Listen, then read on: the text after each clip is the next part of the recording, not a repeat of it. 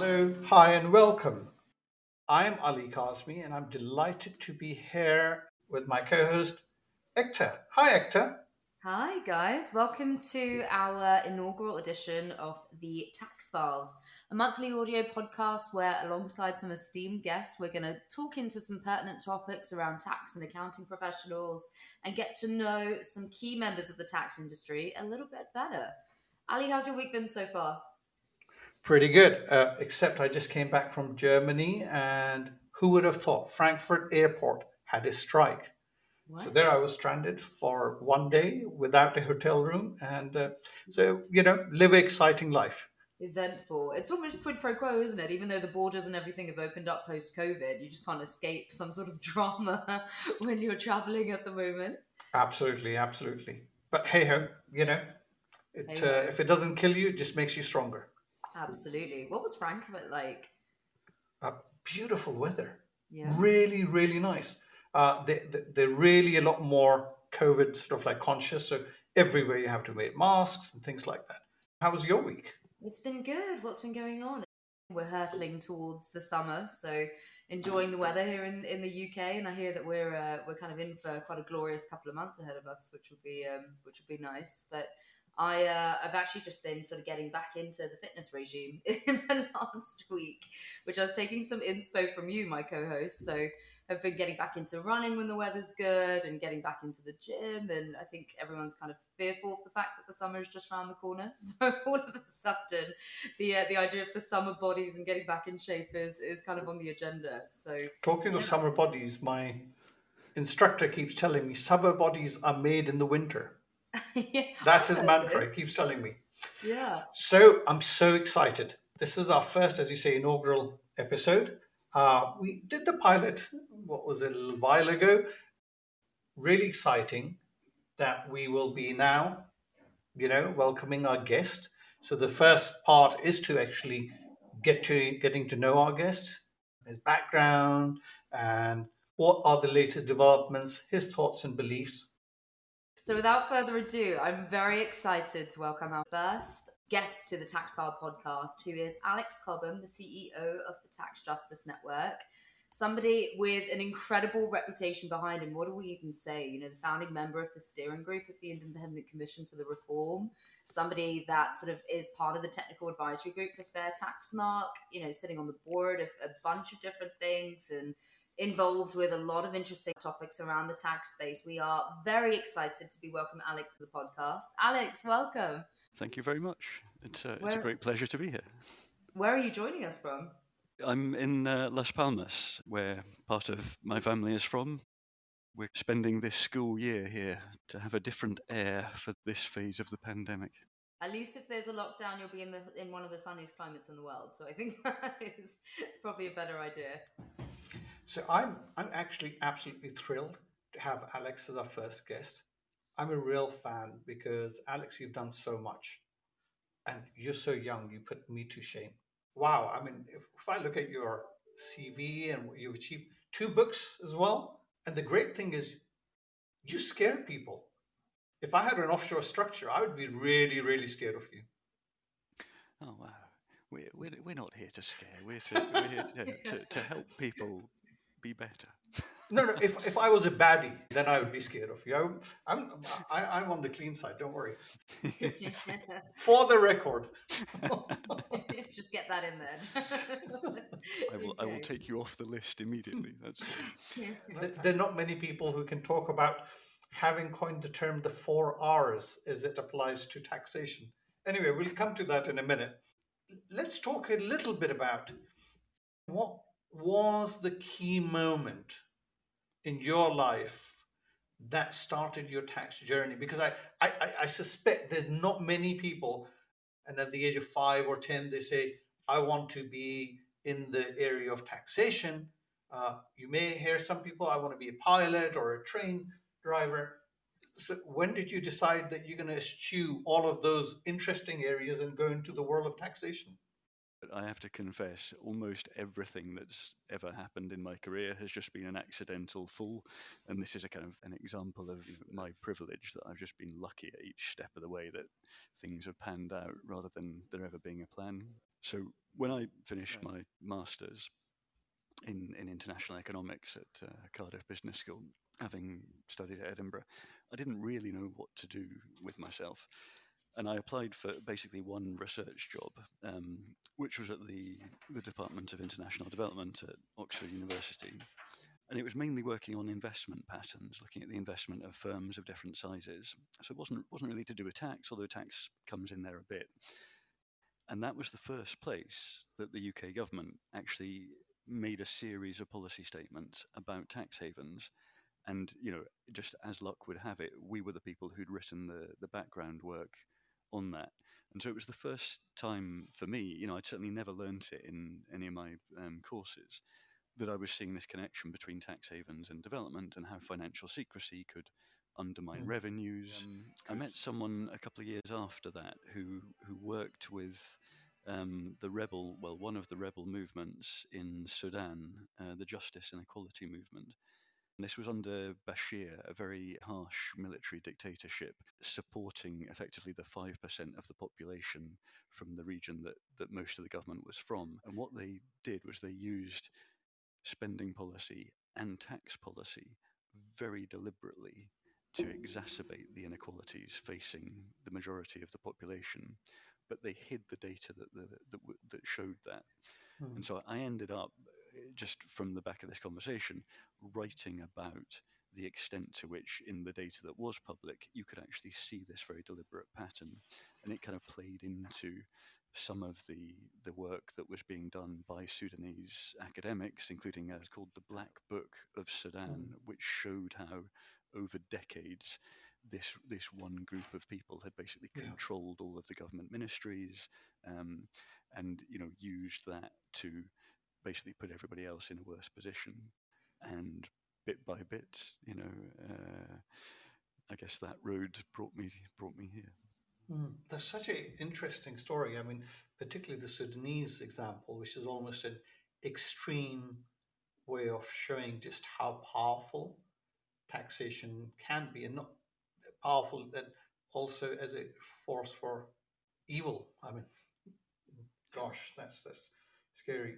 But you know, talking a little bit about particularly the international offshore centers, because that's obviously been a big agenda item for yourself. Look, we're dealing with tax morality here, really. But you know, how do you, you know, it's easy to attack a jurisdiction, an offshore jurisdiction, because we know these uh, nameplate companies and they don't have substance and so on. That's the only thing that's going for that island. And if you take that away, you know, they will have nothing else left. That's a really interesting point, and I think you can see a development in the kind of in the tax justice movement. So I think if you, if you go back 20 years to when we were being set up, it was very much led by the OECD, what was then called the Harmful Tax Practices Program, and it was very much about saying, look, there, there, and there are the bad guys. These are these small jurisdictions that are responsible for the bad stuff, and they need to meet the international standards that we're setting. And it was, you know, the the backlash against that, not unreasonably, was that this was basically kind of imperial behaviour, and that it didn't um, support a level playing field. You were asking these small jurisdictions to do things that actually the United Kingdom, the United States, and other big centres were not themselves doing.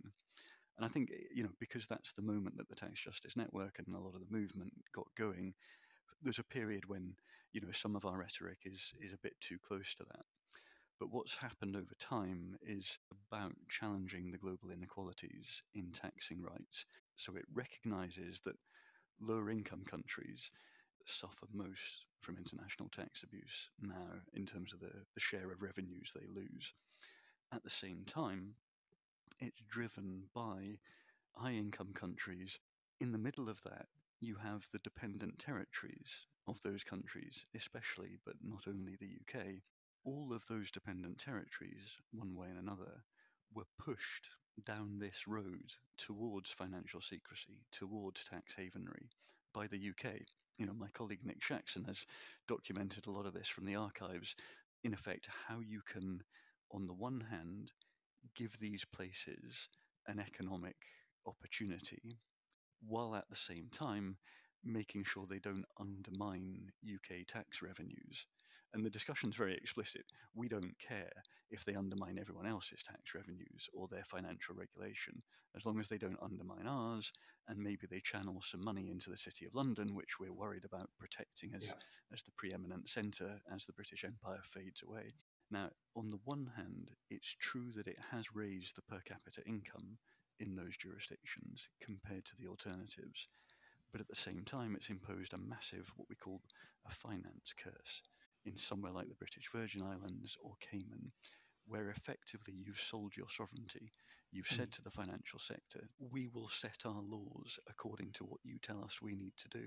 At the same time, that economically, you're pushing out any other sector. The only jobs are in the financial sector. Agriculture disappears in somewhere like Jersey that used to be famous for it because it can't compete. It can't attract people. It can't pay the same wages as finance. People work in two areas. Either they're in financial services or they're providing services to people Yeah. in financial services. And that creates a massive inequality. And as the world now finally starts to Mhm. move to shut down financial secrecy, what's the future? Ultimately, the UK has the responsibility. The UK has saved money, perhaps even made money over decades because of pushing these jurisdictions in this direction. Now the UK has to step up to find the alternative economic path that we should have helped you with 50, 60 years ago. It's almost redefining the territory a little bit, isn't it? Some of these islands and, and kind of areas that have acted in this way in the past. Is that part of the wider conversation around actually what the economic path forward for some of these jurisdictions is? Is that a part of what you're doing at the moment? The, the Tax Justice Network, in a sense, began in Jersey. A set of people came to my predecessor and they said, "We can see the damage that this model is doing to our island. We want to, we want to change it. We can raise some money. What can you do?" And he said, "Well, look, the answer to this isn't to fix Jersey. It's to fix this as a as a global issue." And and the, the pressure not to raise concerns is enormous what we have seen Yeah. is you know a shift. It's become easier. So it's it's less impossible if you like for people to talk to us in jurisdictions like that. Though i think we're still seen very much as the enemy alongside the the oecd it's a hard road and that when it's wrapped up in an organization like the oecd or the financial action task force coming and saying you're the bad guys. Fix it when you know that they themselves are not meeting their own rhetoric, mm. it's very difficult for anyone to say maybe there's something in that. It feels like an attack to say there's a progressive agenda here for us that could make our lives better is quite difficult in those circumstances. Before we go to the next section, just one quick question regarding the ATAD 3 rules about unshelling and so on. Is that something that you expect? I mean, at the moment it's EU level, but do you expect and do you want to see it go across the world? We're at a point of um, of inflection. Five, when we got set up, we laid out a policy platform, and it included quite a large section on tax transparency, what we call the ABC. So, automatic exchange of information about bank accounts, beneficial ownership transparency behind companies and trusts, and so on, and country by country reporting for, for multinational companies to give some transparency when their profits are declared in a different place from the underlying activity these things have become the international agenda. But what we've seen in the last couple of months, the, the sanctions on Russia because of the invasion of, of Ukraine, has brought a focus on the need for international policymakers to be able to understand the ownership of wealth. Anonymous wealth blocks effective sanctions, but much more significantly, it blocks effective taxation and regulation, financial regulation and regulation of political conflicts of interest and corruption and so on. This feels like a tipping point. We're moving from saying that it's good to know who is behind a company to saying it is necessary to understand the ownership of companies and also of other legal vehicles. And if we don't have that uh, transparency, we should be saying to the jurisdictions where companies and other entities are registered that they won't be able to operate in our economies. We've also heard talk of uh, building a European asset register. That may move first at the European level, but you know the UN has been discussing now for a couple of years the idea of a global asset registry. Even that has become a realistic possibility in the last couple of months. So I, I do think we've we've crossed a point, and it's a question now of how fast we're we're going to move. Yeah. I think the rhetoric is changing, isn't it? And I think you used a really key word there, which is transparency, right? Really delving under the skin of a lot of these structures, of understanding what the longer term impacts of effective taxation and transparency in that sort of space have on not just that direct company or sort of individual asset, but the wider picture. I imagine that would have been even more difficult to achieve from a, from a pandemic point of view, right? Coming out of the last two years where arguably there was sort of more separation, more lack of conversations, other things on the agenda to deal with sort of in the immediate. Have you found that there has been areas of tax that have been exposed that we weren't aware of beforehand or kind of things that have come out the woodwork that we weren't aware of pre going into the pandemic? I've talked about particular policy areas, but you know, actually we see our role is about shifting the narratives. You know, you can convince policymakers to do one thing one time, but if they don't actually buy the underlying narratives, then it won't stick. Putting through a register of persons of significant control, the beneficial owners of UK companies, but actually not really buying into it. And so they never resourced it to allow for any verification or any enforcement, which is why we have, you know, all these companies registered in the name of, of Joe Stalin and Jesus Christ and so on, you know, because nobody is checking it. So you, you have to change the mindset. And the, the pandemic in that has been you know, in some ways, um, very positive. It's given people a chance to think about fairness in some important ways you know, when the Netherlands government came out early in the pandemic and said that the European Union shouldn't be giving additional funds to Italy and Greece uh, and Spain and Portugal that were bearing the brunt of the pandemic in the early stages because these countries had not been fiscally responsible we were able to supply those those governments with analysis that showed that in fact the Netherlands was responsible for many billions of losses of uh, of euros um, in in tax uh, because of the way it operates as a tax haven, a corporate tax haven within the European Union. And that dynamic flipped entirely, and you saw this pushback to the extent that the next election last year in the Netherlands was fought by seven different parties that were committed to stopping the Netherlands being a tax haven. So that, there's two big steps in there. One was that they accepted explicitly that the Netherlands was a tax haven, and the second that they didn't want it to be one. Yeah. That, compared to where where we were in 2019, when effectively there was the same denial that you see in in Ireland, um, in the UK, and lots of other places that we're not a tax haven, that was a massive shift changing also the way that people were thinking about the policies between the member states about transparency. And it extends beyond the European Union. We've even seen the United States, which has always been the big holdout, introduce not yet a public register, but at least a central register of the beneficial owner of companies to help law enforcement. There's been an understanding that, you know, if you allow this lack of transparency, it opens up the abuse of bailouts in the pandemic, where there's been a lot of public anger, that the lack of transparency has led to all of us suffering more than we should have done.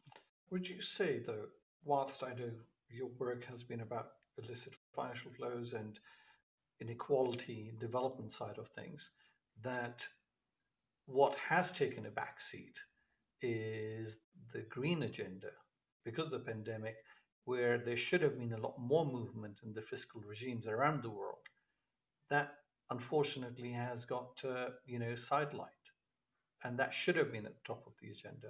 It's just a personal feeling. I suspect because there is an urgent need to attend to these issues fiscally we are in a in a very very difficult position. There should have been a lot more focus on green taxes. You know, net zero is not that far away. Yeah, I think that's absolutely true. Governments are, are quite simple animals. They find it very hard to focus on more than one thing, just like just like we do as as humans.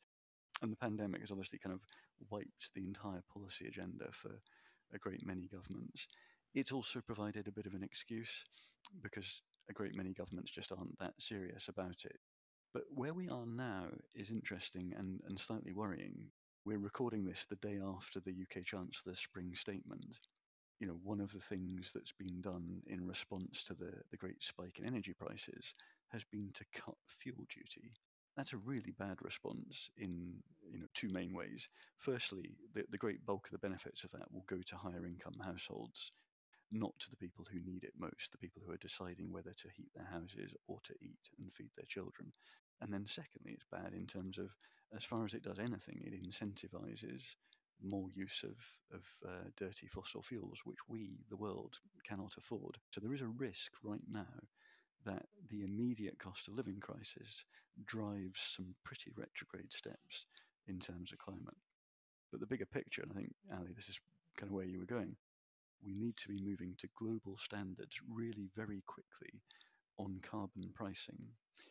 The big risk there, though, is that in the same way that the current corporate tax proposals do, we could end up with carbon pricing proposals that effectively raise revenue for high income countries and put costs on low income countries.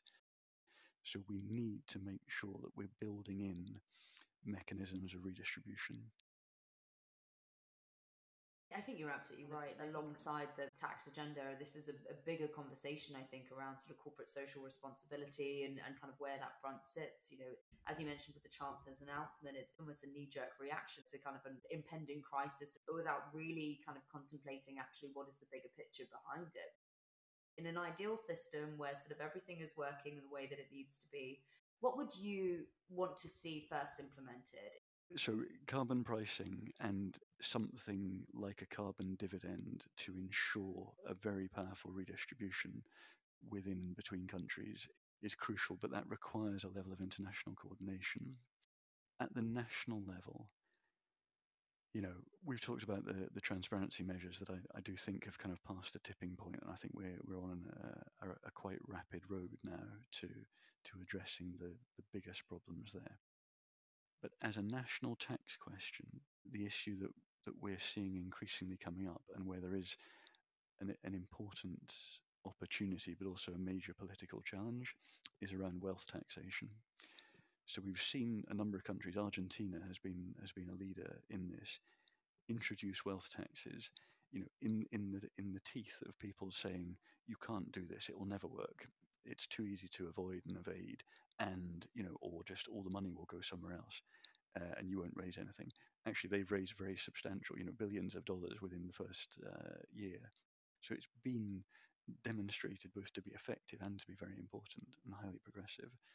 Now, if we think about the underpinnings of wealth, so much of the wealth in our societies we ought to consider broadly as illegitimate. You know, think about the centuries in which we've effectively had patriarchal wealth systems, it's been impossible, or at the least very difficult, for women to be the formally recorded owners of assets, often impossible for them to inherit. So we've created this this very very patriarchal um, pattern of wealth ownership. Then, if you think that most wealth still is owned in the high income countries that used to be imperial powers, and most of the wealth that they own is the result of the imperial extraction they carried out over a couple of centuries. How legitimate do we consider any of that? This isn't just about asking the question about, you know, whose statue uh, might be up in a in a British city. It's about questioning almost the entire structure of wealth in our economies. So the idea that we shouldn't tax wealth because somehow people have earned it and it's all good and it's they pay tax on the income and it's all fine really doesn't doesn't hold any water.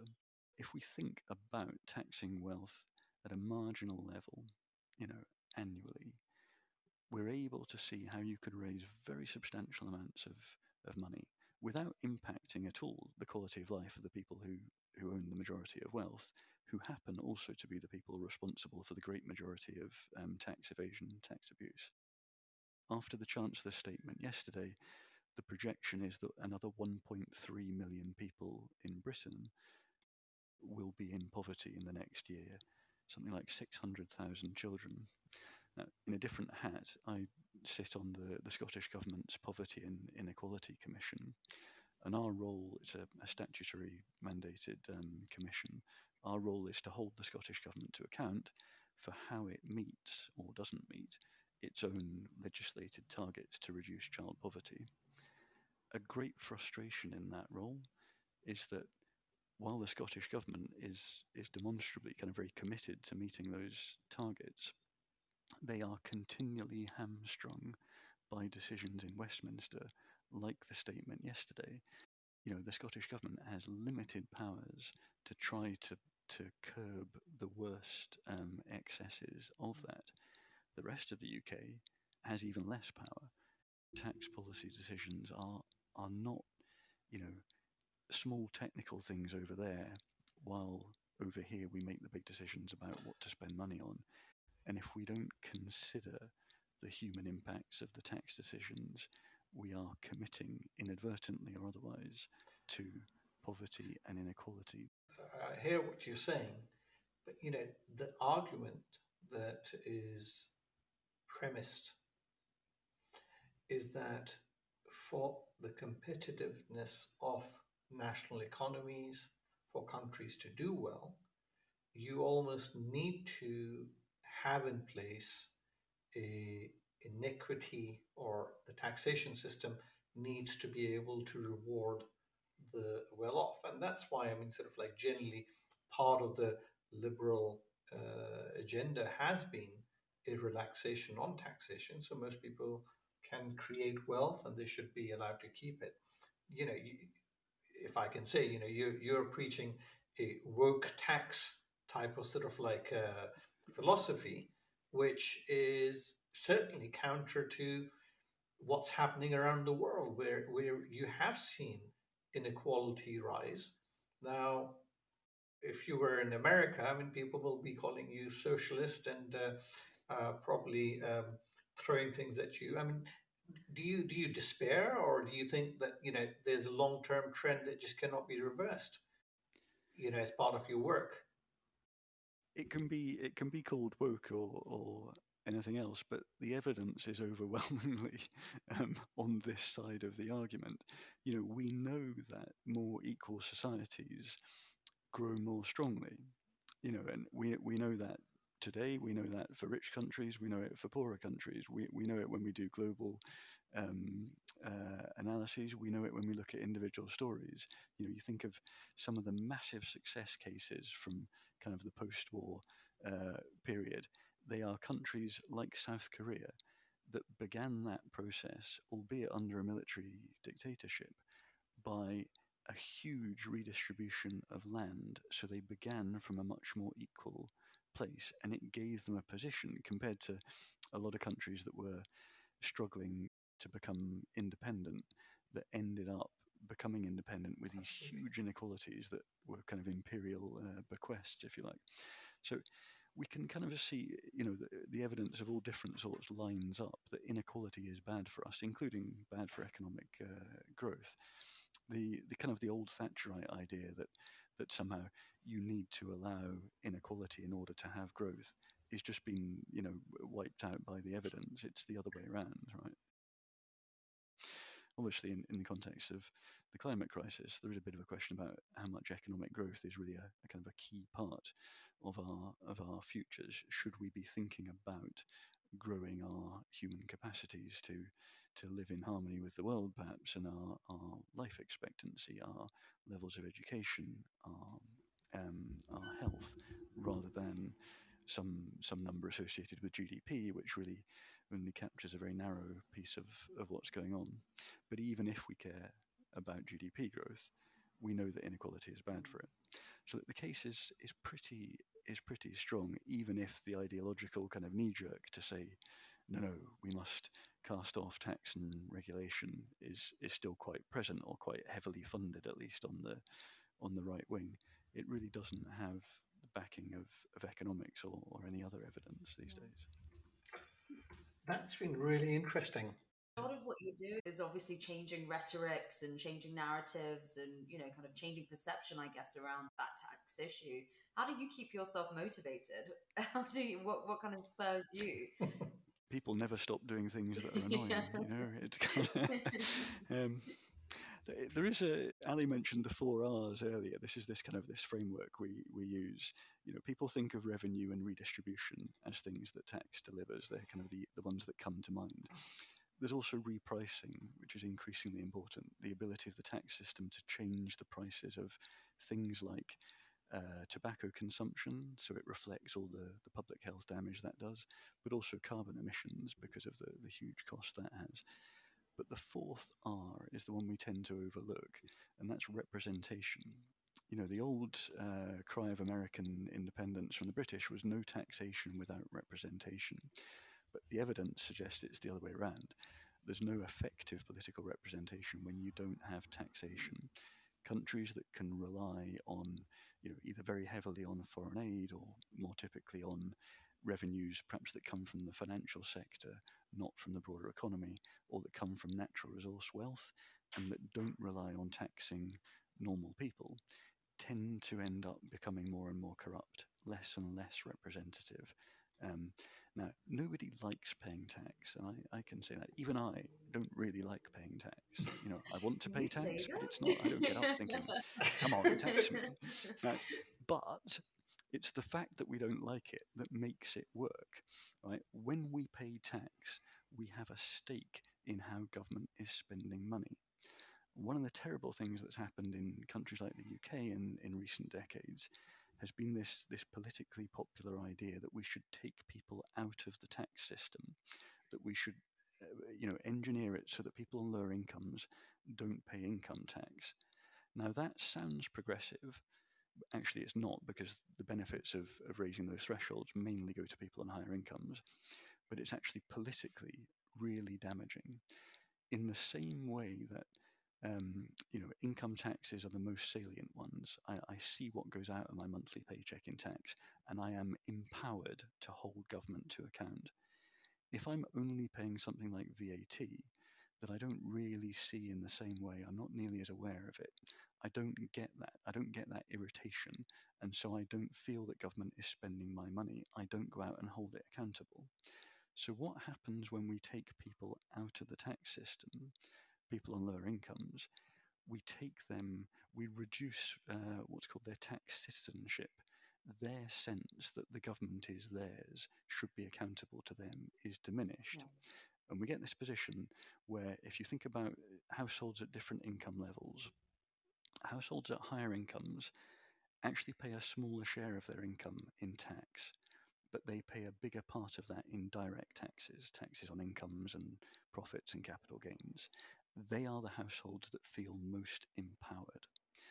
Households at lower income levels are paying a bigger share of their income in tax because they're paying more of their income in VAT and related taxes, but they feel it less, so they're less empowered.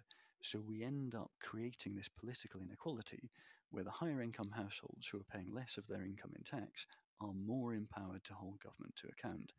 People at the lower end and remember, these are also households that are disproportionately headed by women, disproportionately include people living with disabilities, people from racial and ethno-linguistic minorities. So people who are already politically disempowered are being further disempowered by the tax system.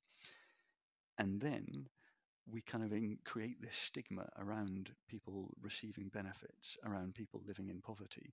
We make them even less, in a sense, politically valued in our societies, and we make poverty this this um, uh, feature of stigma. So what do we have? We have a tax system that is driving inequalities in representation because of what's annoying. Now, I've, I've strayed very far from your question, Hector, sorry, but this is what angers me. This is what gets me up.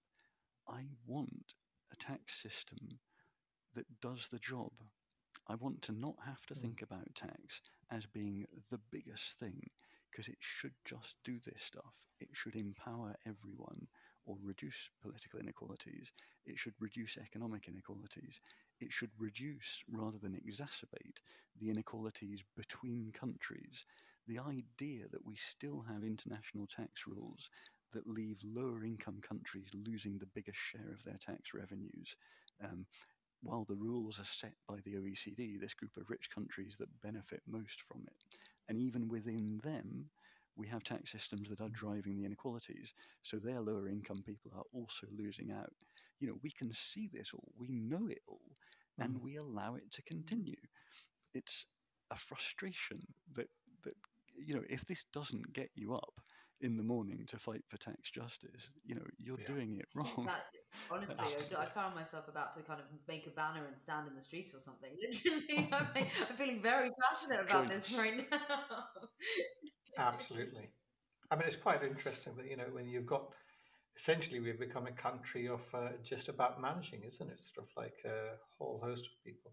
We've had a really interesting, deep dialogue about how we can correct, or at least, you know, what is important on the agenda.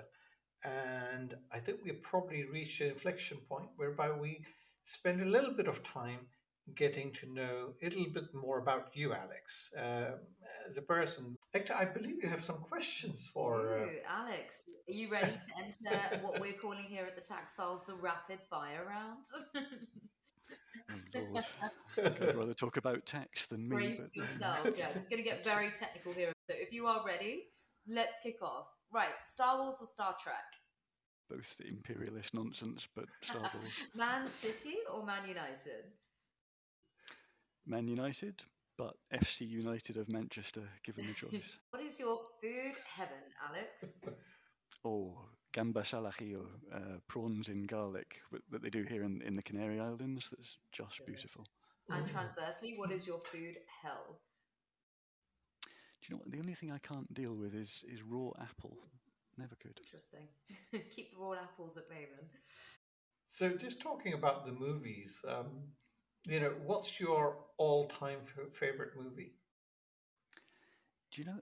I don't. thi- This is very sad. I don't think I have one, and it's partly because somehow during the pandemic we just haven't watched anything. It's somehow become the thing that we didn't have time for. I feel kind of very separated from things on the screen. I, I know that's unhelpful. I'm sorry. I would have thought something, you know, hearing you would be something to do with social justice or something along those lines. Have you seen the Motorcycle Diaries? Eh, I have. Um, yeah, that's got a certain something. I tell you what, I'm Mhm. looking forward to. I am finally going to go to the cinema at some point and see um, Pedro Almodovar's uh, new film, and I think he's done a lot of stuff that are kind of, you know, Spanish films with a real sense of of social, at least an exploration of social justice without being kind of very preaching. Yeah, you're definitely art house. So there's no Hollywood there. yeah. yeah, there won't be any rom coms, I think, on the agenda. Be... What's your karaoke song, Alex? What's your uh, what's the song that you, you love to sing along to most? Don't worry, we won't make you do it. It would be, I think, uh, partly because it's it's from my neck of the woods, um, uh, having been been brought up near Dundee. It would be "Dignity" by Deacon Blue, which Hmm. probably, probably too far back for anyone to remember. Do do you play a musical instrument? I play the guitar a bit and the and the piano, not not well, just enough to to keep myself distracted. Impressive, but were you in a band? Uh, once upon a time, I played the bass uh, in a band. Very cool. We used to do much much heavier music than I'm into, but a bit of reggae, um, which you know had a certain something.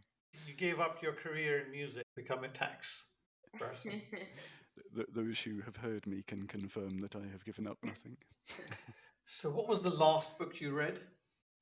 Oh, it was um, Uncommon Wealth by Kojo Koram, who's a, an academic in, in London. It's an exploration of the the kind of the, the history of the UK empire, um, and you know i i what we talked about earlier, really the kind of the patterns of illegitimate um, global wealth that, that result from that. So, that's your day job. Is that how you relax as well? um, for something slightly more entertaining, I tend to read um, uh, kind of uh, detective stuff, you know. So uh, Rebus, the Rebus novels by Ian Rankin, um, and the latest thing of that sort of read is um, Ian Rankin finished the last novel of uh, William McIlvanney uh, on on Laidlaw. Um, and seeing those two kind of combined voices is is fascinating if you're into you know Scottish uh, detective stuff. It's really good. Amazing. Well, at the moment, I'm going through all these series of uh, Silent Witness, which I hadn't for a long time. I just didn't know it existed, and it's just such a long running episodes. I mean, sort of like I don't know if you have any, if any of you've seen that, but it just keeps going on and on. And on. It's one of the longest running ones, isn't it? There's sort of quite a few um, few seasons behind it. Was it 90, 96 it came out or something? 96 or 97? There's Wow. something like 25 seasons or something, or 24 seasons. It's going to definitely one to keep you engaged, I think, for, for the rest of the year. It's, it's pretty lengthy to get through. Yeah, it's interesting how these uh, tax people go into all this gory and detective stuff. Sort of escapism, I think we call it. Finally, Alex, what would you like to say to our listeners? What what piece of information or advice or, or a quote or something would you like to leave our audience with? Oh, look, you know, the world is full of people working in jobs that they that they do to earn money, and we're all in that position. I'm unbelievably privi- privileged to do something that I love, and I I know a great many people are not. But for people who are working in in tax and financial services, there might not have been a choice 10 or 20 years ago to say, I want to be working in a way that's making things better, or at least not contributing to making things worse. I think there is space now to do that. And so, you know, I hope people listening to this aren't thinking, you know, this is just, you know, it's it's kind of this do-gooder who's who's off on one, and this is unrealistic and nowhere near the existence I have. You know, th- there are opportunities. We hear from an increasing number of people at the Tax Justice Network who are, you know, who want to blow the whistle. Right? Mm. And often we're kind of putting them in touch with lawyers and helping them find their way through what can be a difficult process. I'm not saying everyone should be blowing the whistle, but I think within companies there is a lot more space than there used to be to say, you know, I want to insist on doing this ethically. The professional services that we provide are valuable and legitimate, but there's this bit of stuff over there that isn't quite right. I don't want to be doing that. I don't want us to be doing that. You know, take that space. Right? It's it's the professional space in which you're working, and there is room to push, and the only people who can do it are you. Um, you don't necessarily need to set up a standing order to the Tax Justice Network, though please do that too. But you can find in your own lives the path that just allows you to make things a little bit better, and perhaps allows you to feel better about um, the work you're doing too. Great. Excellent. Well, thank you very much. That was uh, really, really insightful, and uh, I completely agree with you um, that the moment has arrived. Uh, ESG is real. It is happening. Things are shifting, and uh, you know certainly uh, we at Hansuke um, are very much working on that cutting edge side of things of how do you put the T into the ESG. That's great to hear. And look, thank you very much for the the invitation. It's been it's been great. I hope I haven't scribbled on your heads. Uh, too and I, well, uh, really enjoyed having you. What do you think, Ektaa? Amazing. Yeah, God, I'm definitely going to go away with Wow. some new, new kind of invigorated principles around the tax space. But thank you so much for joining us. It's been great to have a conversation with you. no, Thank a you. real pleasure. Thank you. so, Ektaa, looking forward to the next one. I'm looking forward to it, guys. Keep you on your toes for your next uh, guest appearance, but we will catch you at the same time next month with another exciting speaker, and we can't wait to, to chat with you guys all then. Indeed. Thank you very much, guys. Stay safe.